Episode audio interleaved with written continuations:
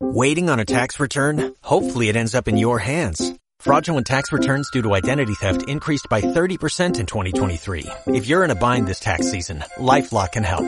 Our U.S.-based restoration specialists are experts dedicated to helping solve your identity theft issues. And all LifeLock plans are backed by the Million Dollar Protection Package. So we'll reimburse you up to the limits of your plan if you lose money due to identity theft. Help protect your information this tax season with LifeLock. Save up to 25% your first year at LifeLock.com slash aware. Conoce las diferentes formas de vida de la economía. Descubre las especies más agresivas. Escucha Radio Intereconomía. Te mostramos la economía en estado puro. Estás escuchando Radio Intereconomía Valencia, 107.1 FM. Mimo mi mascota. El programa para los amantes de los animales. Todo sobre educación canina, veterinaria, protectoras, consejos para el bienestar animal. Presenta el educador canino Nacho Roca.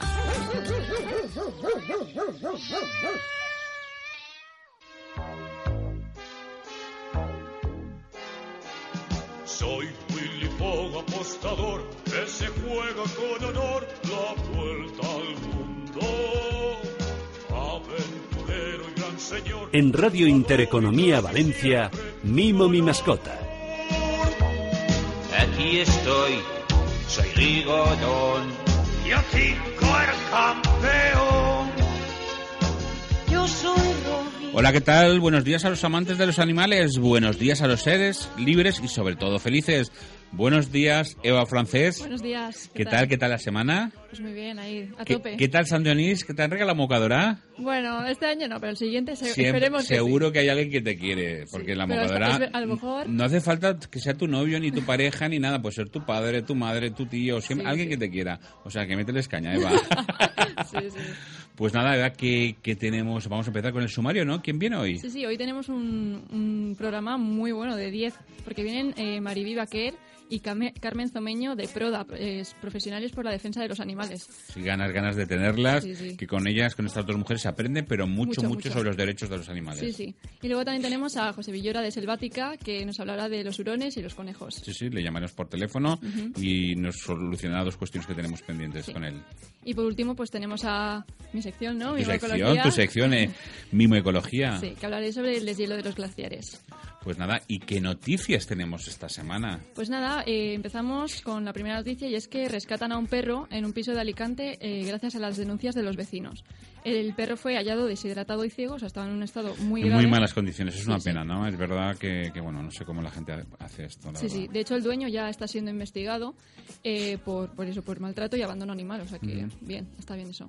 Después, la siguiente noticia es que, bueno, las empresas de safaris de caza, que bueno, ya empezamos fuerte, Sí. ofrecen ofertas de dos por uno. O sea, esto es flipante. Qué vergüenza. Sí, sí. Dicen que si pagas por cazar a un león, eh, te regalan el cazar a una leona gratis. O sea, Qué es fuerte. una vergüenza. Y bueno, pasamos a la siguiente, nos vamos a Madrid, eh, porque el Ayuntamiento de Madrid tiene un plan para eliminar alrededor de unas 12.000 cotorras, que es una especie invasora que amenaza el ecosistema de la ciudad de Madrid. Esto pasa porque estuvo de moda entre los 80 y los 90 tener eh, cotorras como... Que pues está la, la verde que tenemos justo aquí al lado de, del edificio donde estamos las provincias, de Intereconomía, Exactamente. en la Misericordia, está llena de cotorras verdes, pero bueno, Sí. a- a- tiene que haber otros métodos Mm. que no sea el, el, el- el- la- el- la- matarlas, sino como las palomas que se utiliza pi- piensos para esterilizar, ¿no? O sea, Sí, que sí. tiene que haber otras, otras Pues formas. ya tendrán que investigar ellos. Y bueno, pasamos a la siguiente noticia y es que eh, bueno, un grupo de veterinarios de la Universidad de Murcia han detectado leishmaniosis en la saliva de los perros. O sea que esto es una buena noticia porque puede ayudar a que no se tenga que utilizar una técnica tan invasiva para detectar esta enfermedad tan... Precisamente que sea sacar sangre y Exacto. hacer pruebas y tal. Y es mucho está, bien que es verdad con simple un poquito de saliva, un lametón, ya está. Sí, sí. un lametazo. Y bueno, la siguiente es que la eh, ONG Igualdad Animal eh, grabó el otro día más de mil camiones llenos de soja saliendo de la Amazonia eh, quemada. O sea, es que hay sospechas, bueno, se sospecha, eh, son bastante... Qué casualidad, ¿no? Sí, exacto. Es mu- mucha casualidad que, bueno, puede haber una relación, ¿no?, entre los incendios que ha habido estos últimos meses en Brasil, en el Amazonas, y el sector de la agricultura, de la, de la ganadería y todo eso.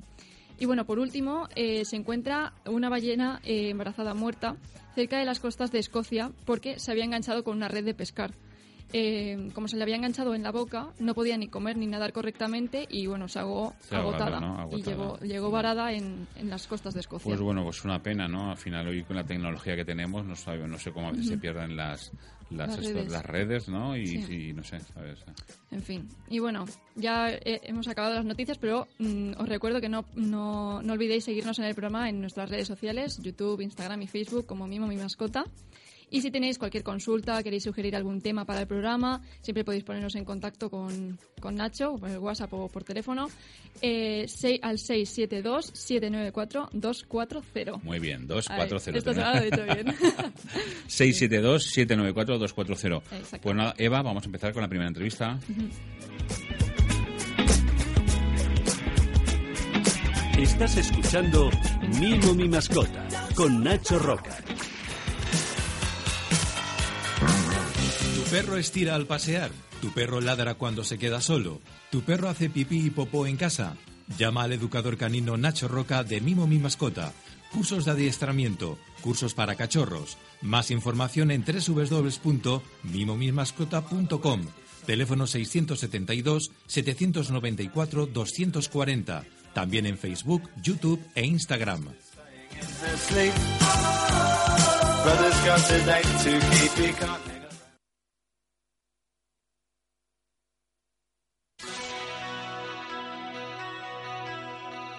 Estás escuchando Mimo mi mascota.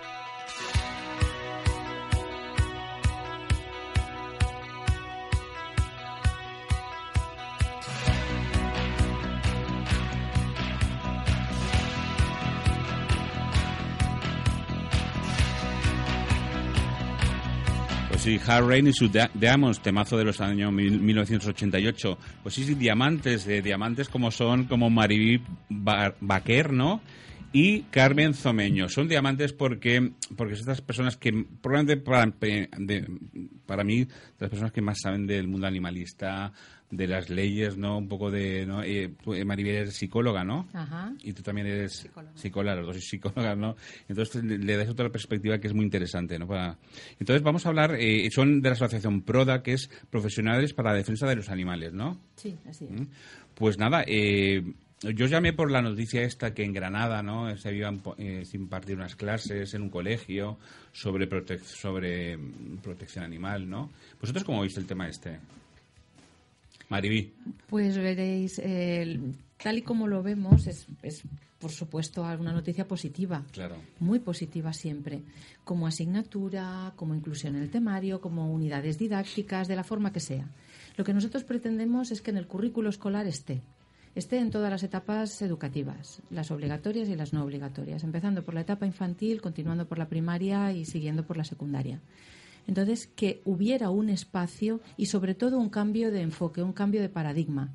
Los animales no como mm, el enfoque utilitarista que hasta ahora se, se hace, sino el enfoque compasivo, el enfoque empático. Claro. Si adquirimos la habilidad de la empatía, podemos llegar a las actitudes de la compasión, de la solidaridad, del respeto y eso nos lleva a la conducta prosocial, lo cual redunda en todos los seres sintientes, no solo los animales.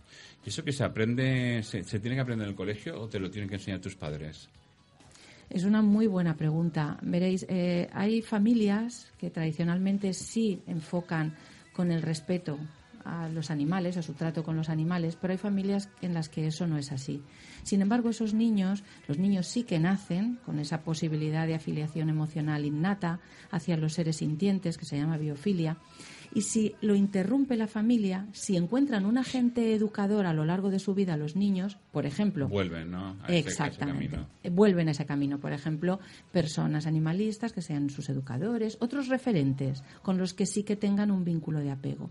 Entonces encuentran esa oportunidad y los niños pueden volver a ese camino como tú muy bien dices, Nacho. Claro, claro. Y ahí un poco te refieres también eh, cuando hablas de la etapa. A mí, claro, no tener hijos se me va la etapa esta educativa. Yo soy de GB, Bupico. Entonces, ahí te refieres un poco que, que incluso en asignaturas como matemáticas se hablen de animales.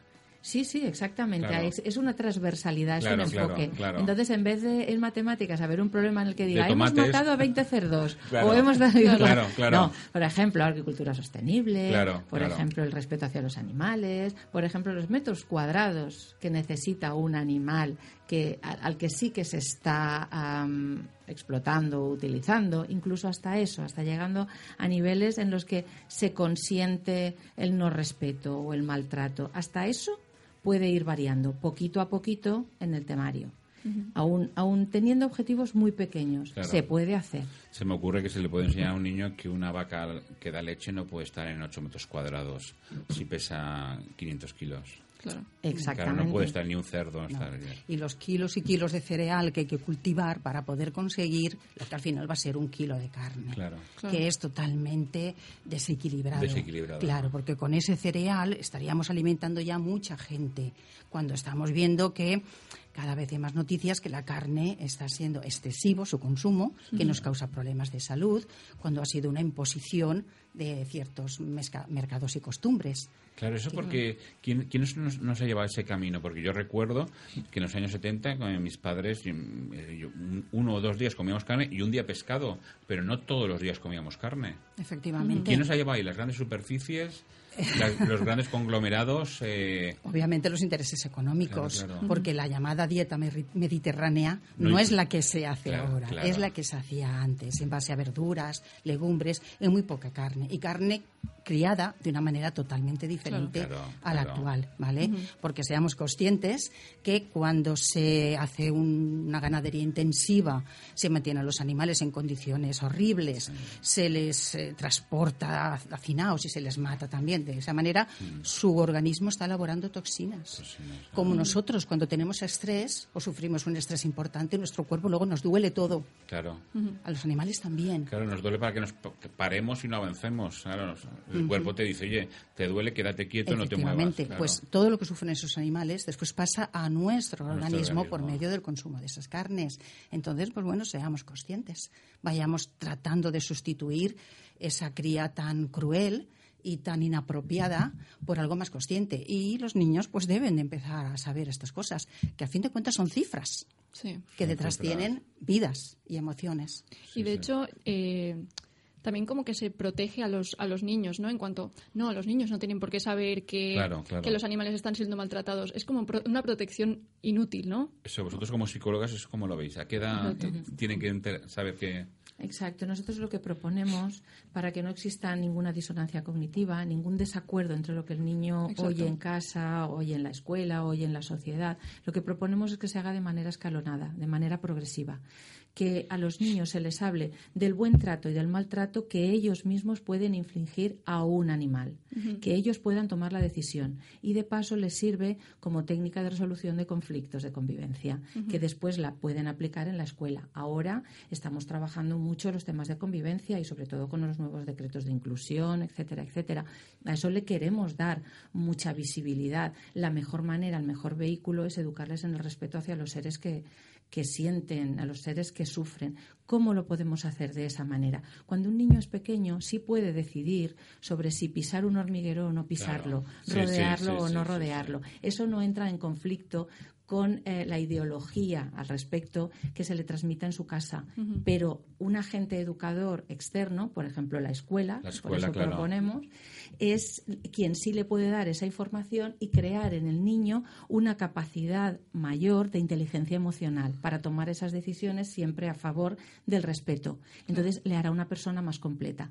Cuando es un niño más mayor, por ejemplo, en tercero, que suele existir un periodo en el que los niños piden regalos porque viene la comunión o celebraciones similares a ella, entonces puede un niño decidir si pedir un animal como regalo o no pedirlo como regalo, porque si lo conceptúa a un animal como un miembro de la familia, no lo pedirá como un regalo, pedirá otra cosa. Pedirá otra cosa, tienes razón.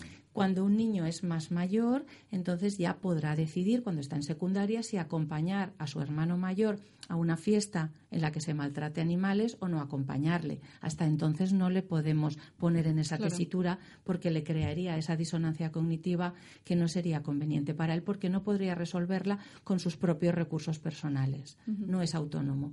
Por eso tenemos que hacer una gradación de las enseñanzas porque tienen que tener que ver con los ah, recursos que él tiene para cambiar una sociedad que se presenta ¿Y Eso, ¿Y eso cómo se hace? no Porque parece... escuchándolos es, aplicando el sentido común ya está. Es decir, mm. eh, yo nunca, a mí nunca se me ha ocurrido pisar un hormiguero, mm. ni matar gusanitos, ni nada, ni una lagartica quitarle la cola, ni nada. Es decir, probablemente porque mis padres me lo, me lo marcaron mucho desde pequeño, ¿no? Porque mis padres eran bastante animalistas, ¿no? Pero eso cómo se enseña, ¿no? es decir, cómo, cómo, porque al final, si un niño, ¿qué diferencia? Un niño mata las hormiguitas, perfectamente luego le puede dar un, tortazo a un compañero de clase, porque no, al final, ¿no? Siempre hay un principio, claro, está para la violencia, por supuesto. Pero es que en la escuela, cuando hay profesores también sensibles y que entienden estos principios, está enseñando valores valores que le van a servir al niño para toda su vida.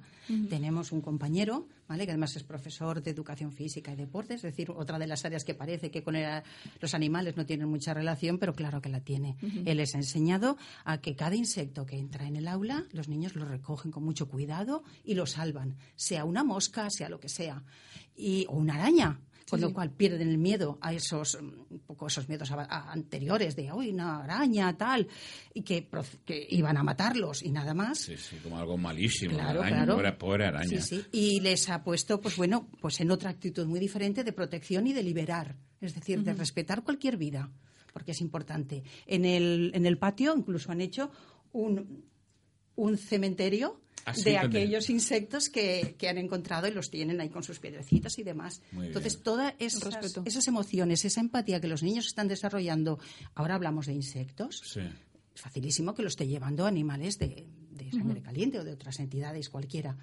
Y es una emoción que se extiende eso es lo que Por eso hemos desarrollado un programa con actividades muy concretas para que el docente. O sea, lo ha desarrollado PRODA. Sí, o sea, Y ahora nos vas a decir que es PRODA.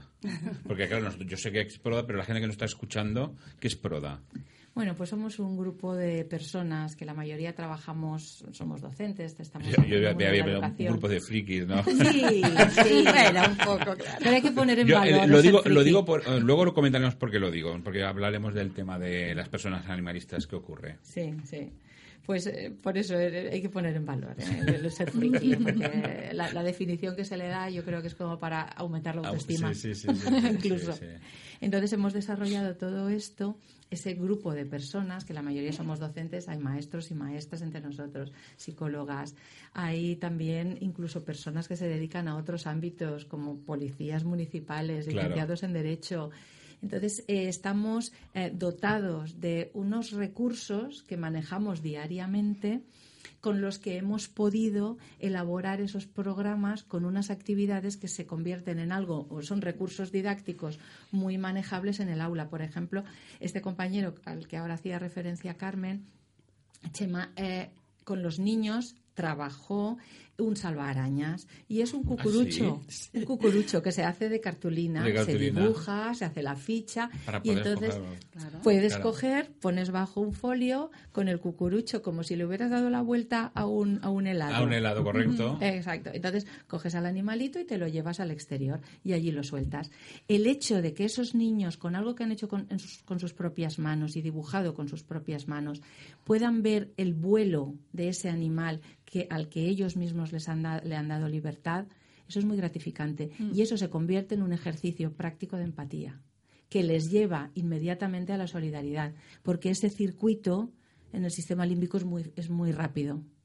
muy rápido. Yo antes ponía, y lo, me, sabe más decirlo, vivir cerca de, la albufera, pues hay cucarachas y tal en las casas, ya es muy difícil, ¿no? Y compraba una marca de spray, echaba. Y hace dos años compré unos aparatos eléctricos y no hay ni uno, ¿sabes? Pero a lo mejor la vecina se está. está en la casa de la vecina, ¿no? Sí, sí. Se trata de buscar siempre, cuando hay un conflicto de convivencia, como sucede entre humanos, buscar una solución lo más pacífica posible. Claro, Nosotros nunca vamos, un animalista nunca va a anteponer la vida de una persona ante, ante, la vida de un animal, no la va a anteponer. Pero sí el capricho de una persona sobre la vida de un animal. Eso sí lo vamos a anteponer. Claro, claro. además hay cosas muy sencillas, pero hay que saberlas. Cuando igual nos están entrando hormigas en la cocina, que nos invaden todo, pues no nos no, viene El aparatito este eléctrico, no, ni hormigas. Es, es ahuyentador. Ahuyentador de, sí, de Pero una barrerita de sal, a lo mejor, por la ventana o por el lugar donde entran las hormigas. Fíjate qué fácil, Sí, ¿eh? sí, qué fácil. No van a Es verdad, no pasan la, No la van a pasar, y ya está. Las dejamos vivir y no y no nos ponemos siempre en el plan sí, sí, no, que tiene razón, tiene razón. Sí, sí, yo lo tomé hace dos años la decisión y me ha funcionado bastante bien, ¿no? Incluso para los mosquitos y tal, incluso hay apps en el móvil que pues, la pones es un zumbido y, a mí personalmente me los, me los ahuyenta. También es verdad que a mí no me suelen picar los mosquitos. Claro, sí, sí. Luego, por otro lado, hablando de, profesionales, de gente animalista, de el tema está, me interesa mucho, ¿no? ¿Qué ocurre a esta, a esta persona que se vuelca su vida en, ayudar a los animales, ¿no? Porque lo hemos comentado por teléfono que a veces parece que están como mal vistas, ya está aquí las locas de los animales, las frikis de los animales, claro, como, como no tienen hijos, pues Nacho, como no tienes hijos, por eso es animalista. Contéstame, antes me has contestado muy bien. Carmen y, y, Maribí. A ver, Carmen. habla de tus dos hijos, habla de tus dos hijos. No, no, pero háblame de... Porque tú sí que tienes hijos, ¿no? tengo hijos, y, y, eres súper animalista. claro, si no se trata de tener hijos o no, sino de, de, lo que se siente. Y yo diría eso, que la persona que se considera animalista lo es por lo que siente y por lo que hace. ¿Vale? Entonces, ¿qué siente? Lo que siente profundamente es el sufrimiento que nosotros los humanos estamos causando a los animales. Eso es un pesar y un dolor que nos mueve la conciencia porque lo consideramos cruel, injustificado y evitable. Y ahí es donde nos metemos a ese esfuerzo. Es evitable, claro. Hoy en día es evitable, ¿no? Pues ¿Y qué ayudas ahí con estas personas, no? Porque a veces, yo te, te, comentaba un caso, pues una vecina, ¿no? Cuando vivía en la Plaza del Collado, pues una vecina que se gastaba, o su pensión por, por, por, mantener los gatos cuidados y tal. O sea, yo tenía los gatos mejor cuidados del centro de Valencia, pero a veces veía a la señora y decía, hostia, es que la señora está, ¿sabes? ¿Qué se puede hacer eh, a nivel social? A nivel, ¿El vecino qué puede hacer que...? Eh, bueno, si hablamos de los gatos, lo mejor que se puede hacer, ¿vale? A todos los niveles, empezando también por las administraciones, es el control de las colonias felinas. Estos son programas que ya llevan bastantes años en funcionamiento en muchos otros países y ya poco a poco aquí también más municipios que ya ha demostrado su, su valor. Los gatos son animales, mm, digamos, que habitan las calles de modo natural y desde hace siglos. ¿vale? Y están ahí por una razón para nuestro valor incluso controlan pues plagas como pueden ser las ratas, las, cucarachas, efectivamente. Las llevan por delante, ¿eh? Efectivamente, ellos tienen un instinto cazador que en ese sentido pues se pone siempre en marcha, pero la calle es muy dura y más dentro de unas sociedades como las nuestras, no pueden conseguir alimento, no, pueden conseguir cobijo y malviven y mal mueren. Esto es lo que ha hecho consciente a muchas personas animalistas que se han fijado en esos animales que, que bueno, están ahí y tienen todo su derecho a la vida y entonces se esfuerzan en cuidarlos. Mira, un gato eh, doméstico que tenemos en casa tiene una esperanza de 15 a 16 años, 17 años sin problemas. Un gato callejero máximo vive tres años. Sí. Máximo. Posiblemente. Y a partir de, nosotros lo vemos de cachorrito, ay, pobrecito, está en la calle, está libre. A partir del año ya los machos buscan hembras, se pelean y ya pues eso, estar exactamente. Claro, ahí es donde inciden esos planes. Vale, porque cuando una colonia felina que se denominan gatos ferales porque son gatos no adoptables. Han nacido en la calle y no tienen ni quieren contacto humano. No, no, pero son panteras en pequeño. Claro, claro, de eso se trata. Entonces, esos planes lo que hacen es que la colonia la, alimenta, pero también se van esterilizando sus miembros, machos y hembras. Eso se llama el, los planes, los CES. Los CES, CES o CER. CES, que es captura, esterilización y suelta. Exacto, exacto. Reinserción. Entonces, sí, sí, sí, sí. Los animales ya pues esterilizados conviven, conviven tranquilamente, los machos no se pelean, con lo cual estamos evitando una fuente de contagio de enfermedad muy importante y las hembras no crían y crían de dos a cuatro veces al año. O sea, que esterilizar tanto machos como hembras. Sí, sí, eso hoy día ya se sabe que eso es necesario. Porque si no, los machos lo que hacen es que emigran a otras colonias buscando hembras y, el problema pues, simplemente se extiende. En una es más reducido, en la otra de al lado será más ampliado. Entonces, todos. El que, el que se captura es esterilizado. El otro día estuvieron aquí unos, bueno, eh, unos ingenieros en ecología, bueno, en, medioambiental. Y hablaron pues, eh, pues de los pajaritos, hablamos de pájaros, de pajaritos, de que... Y el otro día me comentaban que, Nacho, es que claro, es que como hay tantos gatos, los gatos hacen que no hayan pájaros. ¿Eh? ¿Eso hay algún estudio que lo avale o...? Bueno, antes, antes, antes había igual de gatos y había pájaros. Sin la intervención humana pensamos que el, el, planeta él mismo se va reconstruyendo y se regula. Es, es, una autogestión que, que realiza cualquier planeta. Y muchas veces el ser humano interfiere en esa, en esa situación. Y lo que sucede con las personas animalistas es que realmente sí que nuestra definición, eh, nuestro friquismo, viene de... Un friquismo cariñoso, ¿eh? Exactamente, exactamente. Pues que intentamos evitar el sufrimiento de un ser sintiente. Esa, es nuestra, nuestra contribución. De otra manera, esa biodiversidad, esa gestión que tiene el planeta en sí mismo, la puede hacer. No es necesario que nosotros intervengamos, ni positiva ni negativamente. Entonces, en las colonias de gatos ferales, lo que se hace es intentar evitar el sufrimiento de cada ser sintiente. Claro. Ese es, ese es el objetivo. ¿Qué le sucede a estas personas? Que en vez de buscar una felicidad hedonista, en vez de gastarse la pensión en cervezas, pues esta señora lo que hace es gastarse la pensión en mejorar el mundo. Un poquito, no mucho, porque no le da para más esa pensión, pero ese poquito sí. Claro que se tomará su cerveza y se pasará su buen ratito, pero dura mucho más, dura mucho más la satisfacción por haber salvado un gato que por haberte tomado una cerveza. lo, injusto es que estas personas no son bien reconocidas. Muchas veces, sobre todo las que cuidan gatos, eh, la vecindad no lo comprende. Nosotros en, en Albufera damos una colonia que son cuatro gatos, cuatro o cinco, depende, crecen tal. Y, y la verdad que cuando aparecemos con el coche, pues bueno, enseguida aparecen, ¿no? Y, pero esta más o menos es una colonia, eh, estilizamos a dos, está controlada, son, son pocos. Y yo hace siete, ocho años colaboré, una amiga me, les daba de comer a los gatos que habían en viveros. Y, y yo alucinaba porque ya iban dando, iban apareciendo gatos. Pero gatos, y uno y otro y otro, y todos, o sea, el rabo levantado, y miras hacia atrás y te veías a lo 15 gatos, ¿no? Y te daba una satisfacción, ¿sabes? Porque aparte llevábamos el pienso en un carrito, ¿no? Porque había que darle en, varios puntos de, ¿sabes? Era una satisfacción muy, muy grande, ¿no? Y no beneficia eso a toda una sociedad que respete a los animales, que les permita convivir, que los cuide, porque en cierto modo es nuestra responsabilidad también que estén allí. Fíjate, os voy a contar una cosa. Eh, esa colonia, había una colonia que estaba dentro del zoológico antiguo de Valencia, se llama de Viveros, y podíamos, teníamos acceso, ¿no? Porque nos dejaron que ya tenía acceso, ¿no? Por una puerta, y te das cuenta la barbarie, ¿no? Del, del zoológico que teníamos. Sí, sí. Aquello era, era, bueno, era Auschwitz, ¿no? O sea, eran jaulas pequeñitas para tener un león, ¿sabes? Fíjate que lo quitaron cuando yo era pequeña, pero yo todavía me acuerdo de haber ido Lo recuerdas, ¿no? Sí. Y mm, ahora mismo, si hubiera seguido existiendo, yo me hubiera negado. Es imposible, ¿no? Que existan ahora espacios así. Por eso existen iniciativas como la de Zoo 21.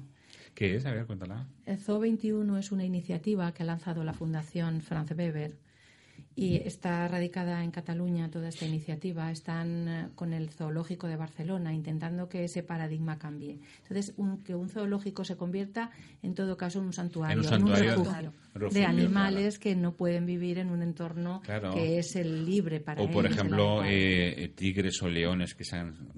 Bueno, el, tema que en, Valencia, por ejemplo, que no puedes estar en los circos y esos, esos, leones te los puedes llevar allí. Centros de recuperación. Centros de recuperación. Eso sí que es un enfoque solidario, compasivo, empático, respetuoso. y que el dinero que recauden sea para... Para fomentar, claro. Revierta en ello.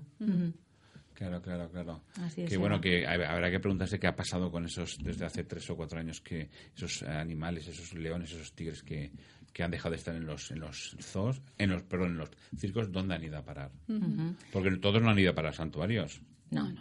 De hecho, cuando un animal aparecía en un circo o sigue apareciendo en un circo, ¿verdad que nunca lo vemos anciano? Nunca lo vemos ah, enfermo? No, no, que va, que va, nunca lo vemos con una discapacidad. siempre son, nuevos. son nuevos. Es una negación de la discapacidad. Es algo que precisamente en la educación eh, inclusiva estamos rechazando. El que no sea visible la discapacidad. En los animales esto es todavía más fragrante.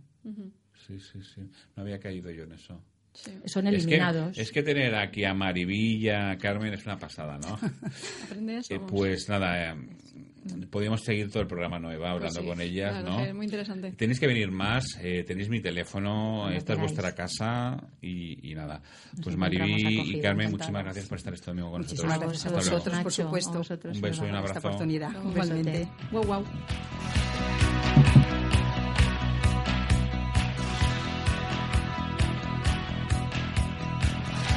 Estás escuchando Mimo mi mascota con Nacho Roca. Tu perro estira al pasear. Tu perro ladra cuando se queda solo. Tu perro hace pipí y popó en casa. Llama al educador canino Nacho Roca de Mimo Mi Mascota. Cursos de adiestramiento, cursos para cachorros. Más información en www.mimomismascota.com. Teléfono 672 794 240. También en Facebook, YouTube e Instagram.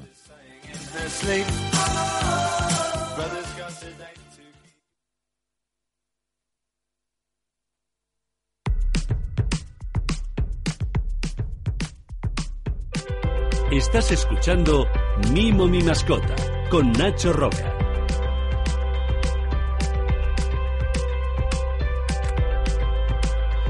Sí, ves de, de Coldplay, ¿no? Es la melodía, la sintonía de, de Selvática, de José Villora. José, ¿qué tal? ¿Estás por ahí? Hola Nacho, buenos días, ¿qué tal? ¿Cómo estáis? Buen día, ¿qué tal? ¿Qué tal, qué tal has pasado la semana? Este, hace dos o tres semanas que no te veo. ¿Octubre bien? Octubre muy bien, ya empezando un poquito, bueno, seguimos con mucho calor. Pero Es un veroño, ¿no? Es ve- Es un veroño, veroño, sí, sí. O un Indian Summer de estos.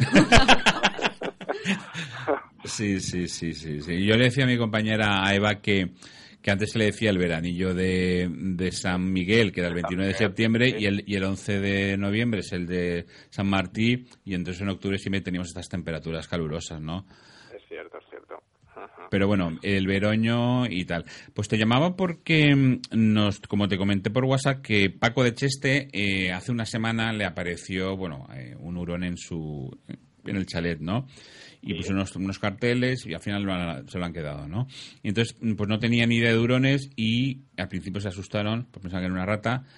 Y y nada, y entonces me preguntaba, Nacho, ¿qué cuidados tiene? Si hay que vacunarlo, qué tipo de comida, qué come- comen pienso, un poquito, eh, si nos puedes hacer un pupurri de ideas. De, todos los cuidados. ¿no? De todos los cuidados, global. sí, sí. Yo le digo siempre lo, pri- lo, primero, eh, lo primero que tienes que hacer es ir al veterinario, a, a José Villora de Selvática. Claro, lo primero sería explorarlo, como Claro. dices, y ver que está bien, pero bueno, para cosas que podemos ir adelantando, ¿no? Que son los hurones. Los hurones son, son mustélidos, que vienen de la familia de, de las mofetas, también se parecen, pues un poco, nos recuerdan a los bisones, son Claro. con madrejas, y son animales que de normal son, son puros caza- cazadores, entonces vamos a decir que su dieta va a ser una dieta más parecida a aquellos otros carnívoros domésticos, como puede ser el, el gato, sin que sea una dieta igual que la del gato. ¿eh? Entonces vamos a proporcionar un pienso que sea para, para hurón, pero nos tenemos que fijar que el pienso para hurón tenga un alto porcentaje de proteína ¿eh? y que los primeros ingredientes que nos muestran, que son siempre el mayoritario ¿no? en el paquete, esto es algo que ya hemos aprendido, Sí. pues sea carne, eh, carne generalmente de, de ave, ¿eh? la, may- la mayoría de las O veces sea, pollo, mm, pollo, pavo y, y si hay buena tolerancia seguimos por esa línea y si no pues hacemos piensos de hurón de marcas que usamos de a lo mejor de, de marcas de estas de alta proteína que, a- que vosotros tenéis, ¿no? En la tienda, en la, Sí, ¿no? en la clínica, ¿no? nosotros aquí en la clínica tenemos los piensos especializados y si luego quieren que pedir información de algún otro también se lo damos incluso hay algunos que son de venado cuando tenemos intolerancias a, a esa proteína a lo mejor Ah, sí, hay de venado, piensos para hurones de venado. Ya ahí no son específicos de hurón, ya nos vamos a su amigo, que como hemos dicho es el gato, pero tiene que ser un pienso muy bajito en carbohidratos y muy alto en, en proteína. ¿eh? Estamos hablando de porcentajes de proteína de hasta el 41-45%. ¿eh? Eso, eso el- al, al nombrar el gato, cuidado con que se ha puesto de moda que el perro sea vegano, cuidadito que, el, que hacer el gato vegano que se nos muere, ¿eh? Exacto, y el hurón lo mismo. No, lo mismo, son, son carnívoros, carnívoros, ¿eh? Ah, Así es. Y luego hay una tendencia también, Nacho, que lo hemos comentado alguna vez, de, de alimentar a los hurones con la dieta bar de, de es carne. Ah, vale. Carne cruda. ¿eh? Lo que pasa es que nosotros, sabes, que no somos muy partidarios por todos los riesgos sanitarios que puede entrañar la carne cruda y habría que hacer una congelación previa a, De dos o tres días, ¿no? de mínimo 72 horas. Vale. sí. a menos 21, menos 27 grados, ¿eh? cuanto menos eh, temperatura o cuanto menos el rango de temperatura en este caso, más beneficio en cuanto a, limpiar esa carne de posibles bacterias patógenas ¿eh? o que puedan influenciar al animal.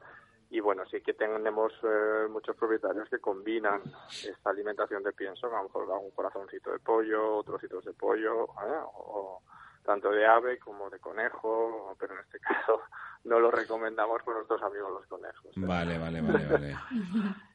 y mm, y luego más cuidados, Nacho, por las vacunaciones. Eso, ¿a, los, ¿A los hurones hay que vacunarlos? Hay una tendencia de, bueno, no es necesario vacunar y como y las vacunas, pues si puede dar algún tipo de reacción, prefiero no ponerlas. O sea, hay una tendencia en muchos propietarios de hurones pero eh, hay que recordar que la rabia es obligatoria, ya no es una cuestión de gusto. Es, obligatoria para los hurones, obligatoria. Es obligatoria, y aquí la rabia se incluyó dentro de las vacunas obligatorias en el hurón, junto con la desparasitación de, un parásito, de una tenia, que es el Echinococcus. Entonces también tenemos que desparasitar frente a Echinococcus obligatoriamente a los hurones por ley. Y luego ya los veterinarios exóticos pues recomendamos también inmunizar frente al, al virus del moquillo canino, porque es letal. El moquillo canino en el hurón hace, hace estragos en el caso de un posible contagio, con lo cual siempre recomendamos eh, pues vacunar, inmunizar y, prevenir que, nuestro hurón pueda sufrir de, moquillo. Y una pregunta, eh, bueno, yo no sé mucho sobre hurones porque tampoco estoy metida mucho en el tema, ¿no? Eh, yo no sabía, y ahora sé. bueno, la cosa es que eh, en plan, jugar con ellos, ¿son, son afectivos con los humanos o pues son más pasotes? Los hurones depende... Bueno, yo te voy a decir que cuando ya lo tienes como animal adaptado a casa, es una pasada, son muy afectivos, son muy pillos, les encanta jugar, les encanta correr. Son juguetones, sí y además muy inteligentes, te abren cajones, suben, bajan. Peligro, eso, ¿eh? Sí, sí, muy peligroso. a veces porque se alían para abrir papeleras, basuras. ¿eh? Pero al principio el hurón, como tiene esta reacción de, carnívoros y en unas edades tempranas no lo han manipulado mucho, ¿eh? o es un hurón que no ha sido muy tratado, ¿eh? pues esas primeras fases sí que suelen mordisquear mucho. Y la mordida del hurón duele. Y yo siempre digo que es una fase que hay que pasar, porque a veces vienen pequeñas crías que son de, eh, de criadores que no los han manipulado mucho desde pequeño y tienen una fase de morder mucho y hay que tener mucha paciencia, enseñarle que no debe morder, pues que se acostumbre a nuestro manejo y luego es un animal encantado. ¿Y cómo le enseñas que no muerda? ¿Le pegas un bocado? Esa es buena pregunta, ¿eh? ¿Cómo le enseñamos que no muerda un hurón? Hay muchos métodos. Al final es hacerle un condicionamiento, desde soplarle hasta un toque vale. incluso una pequeña pulverización con, con agua si vemos que es algo realmente muy muy molesto, ¿no? Que asocie que no que es un comportamiento que queremos extinguir, que queremos evitar. Claro, claro, claro, claro. Pero bueno, suelen aprender muy rápido porque como decimos son animales muy muy inteligentes, muy listos, ¿eh? Suelen aprender hay que tener cuidado, eh, José, eh, esta persona, este hurón apareció en el chalet, pero este, eh, a veces lo hemos comentado en el programa cuando tú has venido, que, que los hurones les gusta el tema de la aventura y saltar ventanas y todo eso. No, no tiene miedo a las alturas, ¿no? No, no tiene miedo a las alturas. O se caen. No, prevén la altura. Ah, no prevén la altura. Vale, vale, vale. Cuando los tenemos en, en casa y tienen acceso a terraza o, a exterior, es muy típico también las caídas. En los gatos sabéis que está el síndrome del, del gato paracaidista. Sí, del, hurón, sí, sí, del hurón tenemos algo parecido. La última huroncita caída fue de un noveno y simplemente se hizo una fractura de cadera, a la cual hemos operado y está muy bien, pero claro, ¿De un noveno? sí, sí. Nos caemos nosotros del noveno y yo creo que, vamos, no, hay posibilidad. No hay posibilidad, que dices. Y, y ella está operada, se fracturó la cadera, pero afortunadamente la pudimos operar y la evolución ha sido estupenda, ha sido muy buena. Entonces, sí es verdad que muchas veces se nos caen, unos con mejor o peor resultado, pero pero hay que tener mucho cuidado con, los accesos a las Luego otra cosa importante, perdona, el tema de la esterilización. ¿Se recomienda o no se recomienda? Mira, eso es una muy buena pregunta, Nacho, porque eh, los hurones, como hemos dicho antes, son mustélidos, familia de las mofetas, cuando llegan a edad sexual, sus glándulas sebáceas mm. producen mucho sebo. Y el sebo es el que produce el olor intenso y característico del, propio hurón. Entonces ahí es verdad que, la esterilización evita ese olor tan, tan severo, tan fuerte.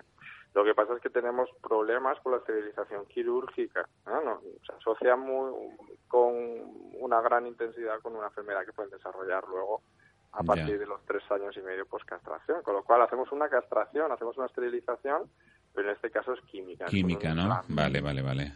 Que nos ofrece los mismos beneficios y nos proviene de desarrollo luego de enfermedades posteriores, ¿no? De, de dramas en el futuro. Luego tengo una pregunta de Marta que me pregunta, esta es una amiga, me dice, oye Nacho, ¿qué conejo me, recomiendas? Es para, un, es para su hijo que tiene tres añitos. También la, la, posibilidad de, adoptar. ¿Qué raza? Mm. Pues ¿Hay algún tipo de raza que es mejor que otras? Bueno, en conejo siempre se suele decir que a lo mejor conejito beliel y macho suelen ser muy nobles y, muy buenos. Lo único es que los beliel pues como tienen estas orejitas caídas... Ah, las que vale, vale, orejas caídas. Este conejito de orejas caídas, pues también tiene más problemática en cuanto a lo que son luego problemas de oído. Entonces, vamos a quedarnos con otro conejito, como es el cabeza de león, que es el Lionhead, que además hay razas así entre medianas, mini, y, y quizás si tenemos que diferenciar entre macho y hembra, cogeríamos macho. A macho. Macho también, por la sencilla esterilización Recomendable esterilizarlo también, por supuesto. Sí, sí, sí. Siempre esterilizar tanto machos como hembras y además luego los machos generalmente suelen tener un carácter más, tranquilo. Ah, vale. Suelen ser más tranquilos en la convivencia con de casa o un poquito menos nerviosos, ¿eh? pero como estos son generalidades, hay de todo. ¿eh? Y luego evitar otras razas que aunque son muy bonitas y nos llaman mucho la atención, tenemos mucha problemática con el pelo, como es el angora. ¿eh? Son conejos que por ejemplo aquí en Valencia la cantidad de, pelo de lana necesitan un mantenimiento muy fuerte de, esa capa, que no se hagan nudos, que no se enrosquen, y luego el problema de que el conejito hace el grooming, se acicala, entonces son pelitos que van tragando y que luego les resulta muy difícil de, expulsar. Sí, sí. Y luego ya por terminar tengo la última pregunta, es también de, de, de un amiguete que es su periquito, tiene dos, dos años y se está quedando sin plumas. Ostras, pues raro que con dos años un periquito, que ya, lo podemos considerar adulto, se, se quede sin plumas. Entonces, habrá que diferenciar una cosa, porque a veces lo que hacen es una muda muy intensa. Vale. Y si no estamos acostumbrados, nos puede dar la sensación de que se nos está quedando sin plumas. Entonces, ¿cómo diferenciamos una alopecia? Porque quitar que se te caigan las plumas también se llama alopecia. Claro. ¿Cómo, diferenciamos una alopecia de una muda? Pues en la muda vamos a ver que va cambiando plumas, pero vamos a ver esos cañones que nacen. Vale, vale. Y van reemplazando. Si es una alopecia, al final son zonas calvas. Entonces nuestro periquito se queda con zonas calvas. Y ahí sí que es cierto, parece que siempre recurramos a lo mismo, pero es así Puede ser un problema vírico, por ejemplo, puede ser una circovirosis o un poliomavirus. Habría que, verlo y hacer pruebas de, este tipo, ¿no? En, concreto, si es un periquito que pierde pronto las plumas y plumas de mal aspecto, hay más causas, desde luego, pero las que más nos llaman la atención son virosis. Son este amigo tiene la capacidad de, a todos los periquitos que has tenido, les enseña a hablar. Sí. Y, él me dice que como ha cambiado de trabajo, él ahora tiene que viajar muchísimo, está fuera de Valencia muchísimo, que su antes lo soltaba, incluso él llegaba casi y soltaba el periquito y estaba, ¿sabes? Yo recuerdo siempre con él, con periquitos siempre sueltos por su casa, ¿no? Y que este lo, lo, acostumbró al principio, pero ahora por trabajo lleva dos meses que no, es que no para en, va pues dos o tres veces a la semana, o sea, está siempre fuera. ¿Puede ser eso o y que el perro pues esté deprimido? Es raro, Nacho, porque los periquitos eh, no suelen mostrar así un picaje comportamental o por situaciones de cambios o de los loros grandes. Por eso no, no lo hemos contemplado así como primera idea de ¿ha habido algún cambio en casa? Hombre, desde luego que son animales sociales y si él lo tiene muy acostumbrado a estar con, con él... No, pues que hablan, que hablan, sus periquitos. Sí, los periquitos machos, sobre todo los machos, ¿eh? Pero eso también pasa igual. Los machos hablan más con las, que las hembras y cogidos en una edad temprana son una pasada, son el rey de la casa, ¿eh? Y hablan y se comunican con todos pero en principio no suelen sufrir ese picaje comportamental o, en situaciones de estrés como vemos más en los grandes o, medianos. Es muy raro, es una situación muy rara. No obstante, si ahora está más solo, pues o compañía Nacho, o la radio, o la tele. Sí, que le ponga la tele o que le ponga exactamente, sí, sí. O tenerlo en un ambiente más enriquecedor, ¿no? Más entretenido. Sí, sí, sí. Bueno, lo, lo, que, lo, que, lo que tienen que hacer es, sobre todo, es llamarte, ¿no? Y las asesoras, ¿no? Por lo menos a Marta, a ver si tenéis algún conejo para adoptar. Claro. Si no te- y luego a Rafa, pues el tema que, que se acerquen. Es que me, me da la sensación muchas veces lo que hablábamos, Jo- José, que, eh, claro, hay, hay, hay un tipo de animales que la gente considera que no hay que llevarlos al veterinario, ¿no? Mm, A ver, nosotros como, como clínica de zootecos, claro, eh, vemos también la otra vertiente, ¿no? Ya vemos eh, la gran cantidad de propietarios que, Sí. enseguida que tienen un problema vienen y recurren a nosotros, pero luego hay otra gran mayoría que piensan que exacto, que son animales que pues eh, o voy a la tienda a ver si me lo pueden solucionar o realmente a lo mejor no voy a pasar una visita veterinaria, pero vemos eh, desde peces, Nacho, hasta pequeñas carpas con problemas, ¿eh? hasta Claro. cualquier otro animal que necesite una atención ¿eh? médica, ¿por qué no? Se la vamos a dar. Cuando la medicina de periquitos es extensísima y podemos estar hablando toda la mañana simplemente de enfermedades de, de periquitos. De ¿no? periquitos, claro, claro. Ellos también tienen sus, sus patologías luego necesitan que cuando están enfermos los podamos visitar y ver. ¿no? Bueno, pues lo que tienen que hacer es llamaros a eh, selvática, selvática.es, la página web. Redes sociales, igual, ¿no? Selvática, tanto Facebook, Selvática, Instagram y YouTube. Y luego, por supuesto, en la calle, que estéis en Dolores Márquez 31, ¿eh? por la zona de Beni- Benimaclet. Muy cerquita de Benimaclet y también de la zona de Alfagüí, aquí nos van a, a encontrar seguro. Vale. Oye, pues José, muchas gracias y que pases un feliz domingo. Igualmente, feliz domingo para Hasta todos. luego, hasta luego. Gracias.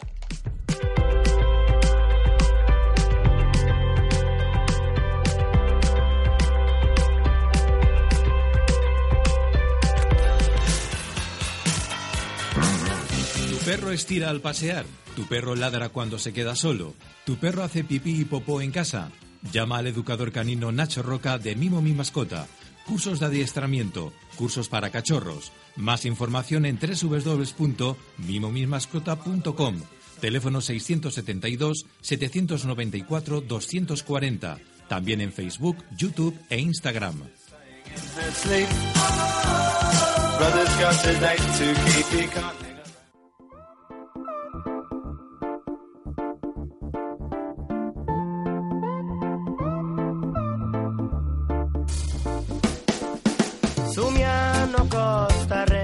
Empezamos la, la sección de mimo ecología, ¿no? De la mano de, Exacto.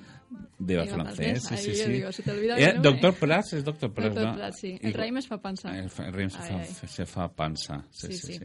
Sí. Pues sí, ¿de qué nos vas a hablar, eh, Pues Eva? nada, hoy os voy a hablar de, bueno, un poco del calor, del cambio de temperaturas y cómo afecta esto a, a los glaciares, al hielo de nuestro, de nuestro planeta.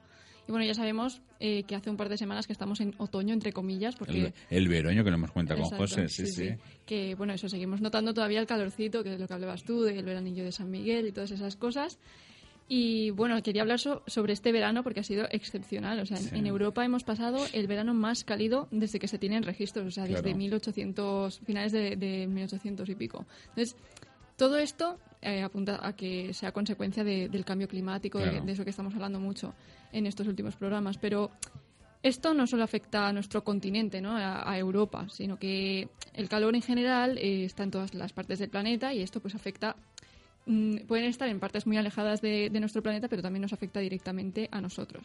Y es, es, sobre todo es muy alarmante, pues eso, lo que está pasando en los polos, porque se, se- parece que no le damos demasiada importancia porque está lejos de Como nosotros. está ¿no? muy lejos, pues dice, Dice, bueno, ya, ya pasará, ¿no? ya O sea, pasará, se preocuparán los demás, pero no es así porque es que nos afecta directamente, como os estoy diciendo. El planeta eh, se está quedando sin hielo, tanto en los polos como en los picos de las montañas, eh, sin nieve, o sea, es, es flipante. Entonces, eh, en 50 años, eh, los glaciares del planeta han perdido más de 9 billones De toneladas, B. ¿no? billones de toneladas de, de hielo y de nieve. Y esto, por supuesto, tiene consecuencias muy, muy graves. Eh, y de hecho es que lo estamos viendo en las redes sociales eh, y en las noticias, ¿no? Va circulando por, por las redes sociales, que, bueno, a pesar de que no tiene una fuente Sí, científica, como científica, tal, sí, sí, eso es lo que te quería comentar yo. un dibujo así y tal, pero tiene su, su toque, ¿no?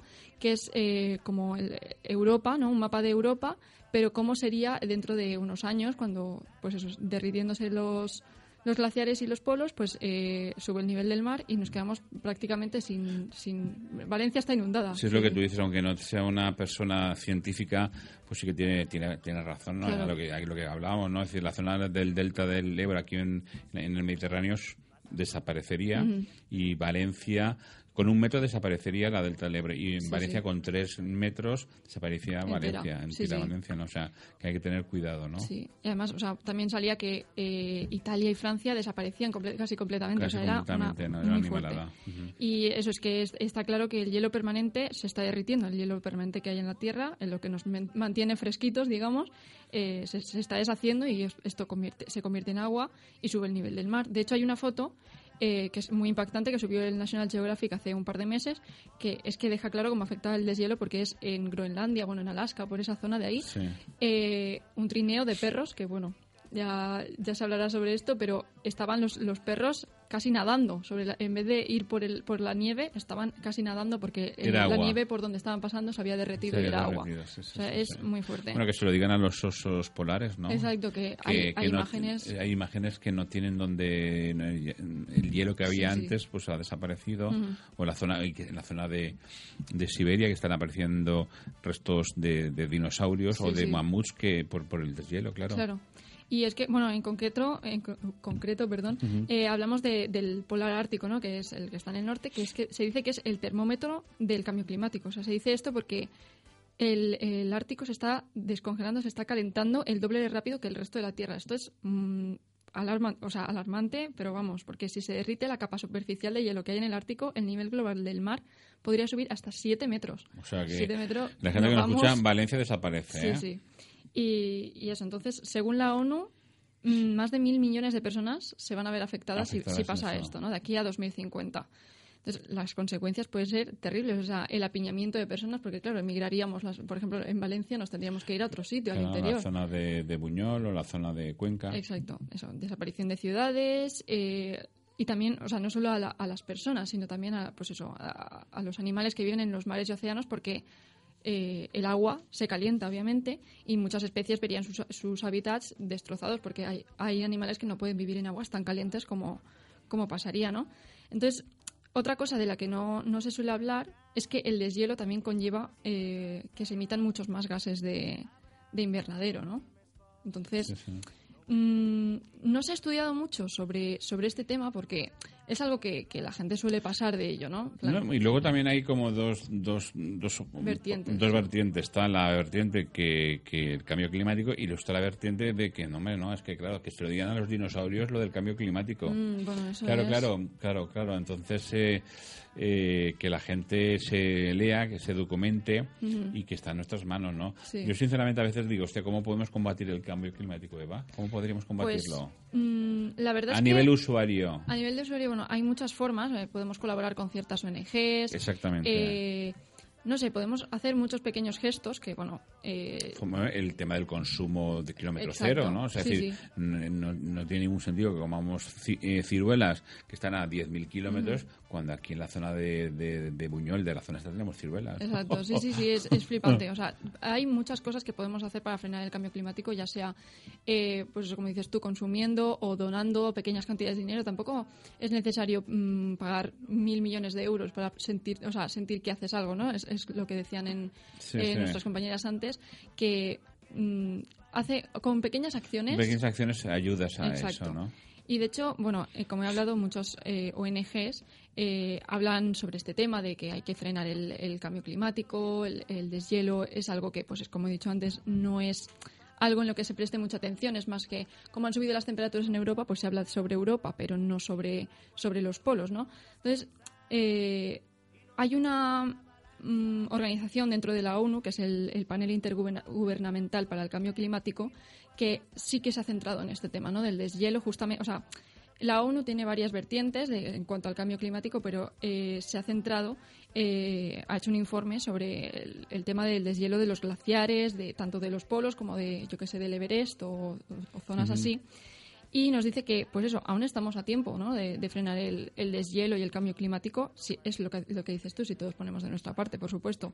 Entonces, eh, es una hay ideas que, bueno, sí. Al final, yo creo que no, no es ideología, ¿no? Al final, no, no, no, es ideología, es, es, es, Sentido común. Es sentido común, ¿no? Sí, es sí. decir, es verdad, nosotros aquí lo hemos tratado, es decir, en el Mediterráneo cada vez más tortugas bobas Mm. ponen sus huevos en nuestras playas. ¿Por qué? Porque necesitan eh, aguas cálidas, ¿no? Claro. Y nuestras aguas cada vez se parecen más a las del, Exactamente. a, la- a las del Caribe, ¿no? Entonces, Sí, eh, por eso vienen, ¿no? O sea, Mm. que, que está claro, ¿no? Y, eh, bueno, y hay algunas ideas eh, que dan como que dan salida a esto de que- del deshielo como máquinas, o sea, fabricar máquinas para que fabriquen icebergs, cosa que a mí personalmente me parece una tontería, ¿no? Porque es fabricar algo para fabricar algo que se supone que es natural, ¿no? Entonces, en vez de pensar en fabricar cosas para ayudar, sino mm, primero frenarlo, ¿no? Intentar poner sí. Hay- hay- tenemos que con- tomar conciencia los humanos, las personas, de que, que no- nosotros somos un- uno más en, en el- en la Tierra, ¿no? Somos uno más y, y tenemos nuestros amigos, los peces, las ballenas, los, los bosques, las Exacto, tierras. las plantas, todo, y tenemos que tratarlos de, de tú a tú, ¿no? Exacto. Como desde que hemos tratado desde un punto desde arriba, ¿no? Y diciendo que somos los... to- Va, nos vamos con, ya no estamos, está terminando el programa. Sí, sí. Ha sido un programa, ¿no? Ha Sí, sido una sí, pasada 10 de 10. lo que nos has hablado tú, una pasada lo que nos ha hablado Mariby y Carmen, por supuesto José Villora siempre sobre exóticos, ¿no? Pues nos vamos con, eh, con- ya no, Peter Murphy, ya no se me había olvidado, es el No All Day Long. Hasta luego, hasta la semana que viene.